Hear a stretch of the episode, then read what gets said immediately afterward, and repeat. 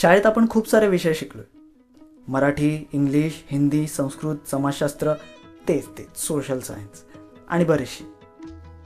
काही सिलेबसमध्ये असतात तेही शिकलो आहे आणि काही सिलेबसमध्ये नसतात तेही शिकलो आहे आमच्या वेळी पाचवी सहावीला तर सगळे विषय हातावर जगन्नाथ देऊन डोक्यात घुसवले जायचे. आणि ते डोक्यात घुसायचे देखील. पण माझ्या काही वर्गमित्रांना गणित आणि विज्ञान हे विषय रुचायला आणि पचायला थोडे अवघडच होते. गणित विज्ञानाचा आणि त्यांचा कुठल्या जन्माचा आकडा होता देव जाणे. या दोन विषयांचे पेपर कितीही सोपे आले तरी सदतीसच्या वर जायचं धाडस त्यांनी कधीही केलं नाही.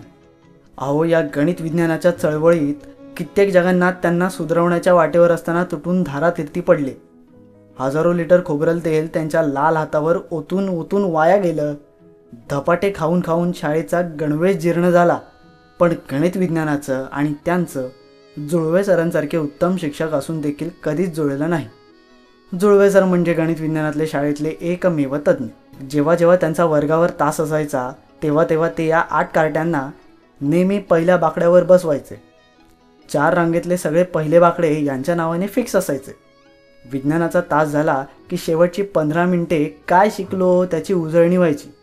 आणि पुढच्या बाकावर बसलेल्यापैकी एकाचं उत्तर जरी चुकलं तरी त्या आठ जणांना बदलून काढायचे.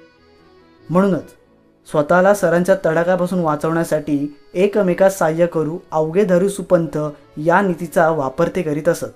पण तरीही मार मिळाला नाही आणि आठवडा गेला असं कधीच झालं नाही. एकदा एका शनिवारी सर उजळणी घ्यायला विसरले. त्यांचा शेवटचा तास होता. वरून शनिवार म्हणजे अर्धा दिवस शाळा. चला सर विसरले म्हणून ही आठ जणं खुशीत गाजरं खात होती. पण एवढ्यात कोणीतरी ताडकन उठून सर उजळणी असं बोंबलले त्या आठही लोकांच्या माना रागीट डोळ्यांनी आवाज आलेल्या जागेवर वाहिल्या सर देखील घाईत होते. त्यांनी दोन तीन प्रश्न विचारले. सगळ्या वर्गाने उत्तरं दिली. आणि शेवटचा प्रश्न चौथ्या रांगेत पहिल्या बाकड्यावर बसलेल्या सोम्याला विचारला गुरुत्वाकर्षणाचा शोध कोणी लावला रे सोम्या? त्याची विकेट उडालेली होती.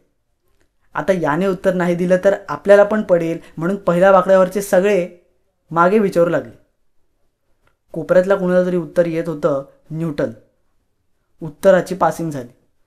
तोपर्यंत सोम्या डोळे वर करून आजूबाजूला विचारतच होता. न्यूटनचं न्यूटर्न न्यूटन असं रूपांतर होत होत नूतन हा शब्द सोम्यापर्यंत पोचला. त्याने तो सरांना चिकटवला. काय? ऐकू येत नाहीये. जरा मोठ्याने नीट बोल. नाव आडनाव आहे की नाही नीट सांग जरा. गुरुजींनी विचारलं. सोम्याने ओरडून सांगितलं नूतन ढामडेरे मुळात ढमडेरे हे सोम्याचं आडनाव. घाईघाईत तेही चिटकवलं. वर्गात हशा उडाला. पहिल्या बाकड्यावरच्यांनी कपाळाला हात लावला. रागीट नजरा पुन्हा आवाज आलेल्या ठिकाणी वळला. जगात कुठेही नोंद नसल्या वैज्ञानिकाचा आज आमच्या शाळेत शोध लागलेला होता. जुळवे सरांनी आधी यांना बदडलं मग या आठ जणांनी शाळा सुटल्यावर त्या मुलाला बदडलं. आणि म्हणूनच मार मिळाला नाही आणि आठवडा गेला असं कधीच झालं नाही. असो. यांच्यातला सोम्या माझा बालमित्र. सोम्या म्हणजे सोहम चिमणराव ढमढेरे. इतिहास भूगोल म्हणजे त्याचे बालेकिल्ले. तारखांसकट सगळं कसं? तोंडपाठ. घडाघडा इतिहास बोलून दाखवायचा. पण गणित विज्ञानात लहानपणापासून दिवा होताच. तिसरीला बाईंनी साहेबांना बेचा पाडा विचारलेला. साहेबांनी पाढा बेवर सुरू केला पण संपवताना तो बेद आहे छत्तीसवर संपवला. मग छत्तीस उठाबशा काढल्यावर तो बेचा पाडा त्याच्या लक्षात राहिला. अंक ओळख तशी चांगली होती. पण गुणाकार भागाकार दशांश हे त्याचे शत्रू. सोबत विज्ञानातला चमत्कारीपणा रसायनशास्त्र यात त्रिफळा उडायचा तो वेगळाच. सातवीला असताना शाळेत शिपाई काका एक सूचना वही घेऊन आले. सूचना होती शिक्षक दिनाची. पाच सप्टेंबर रोजी शिक्षक दिन साजरा होणार आहे. तेव्हा वर्गातील काही मुलांनी शिक्षक बनून विविध वर्गात शिकवायचे आहे. शाळा साडेसात ते साडेदहा अशी असे. आमची शाळा सातची असायची त्यावेळी. शिक्षक दिन म्हणून पाच सप्टेंबरला साडेसातची शाळा होती. शिक्षक बनण्यासाठी आठ दहा लोकांनी हात वर केले पण वर्गातून प्रत्येकी तीन जणांना शिक्षक करायचं होतं.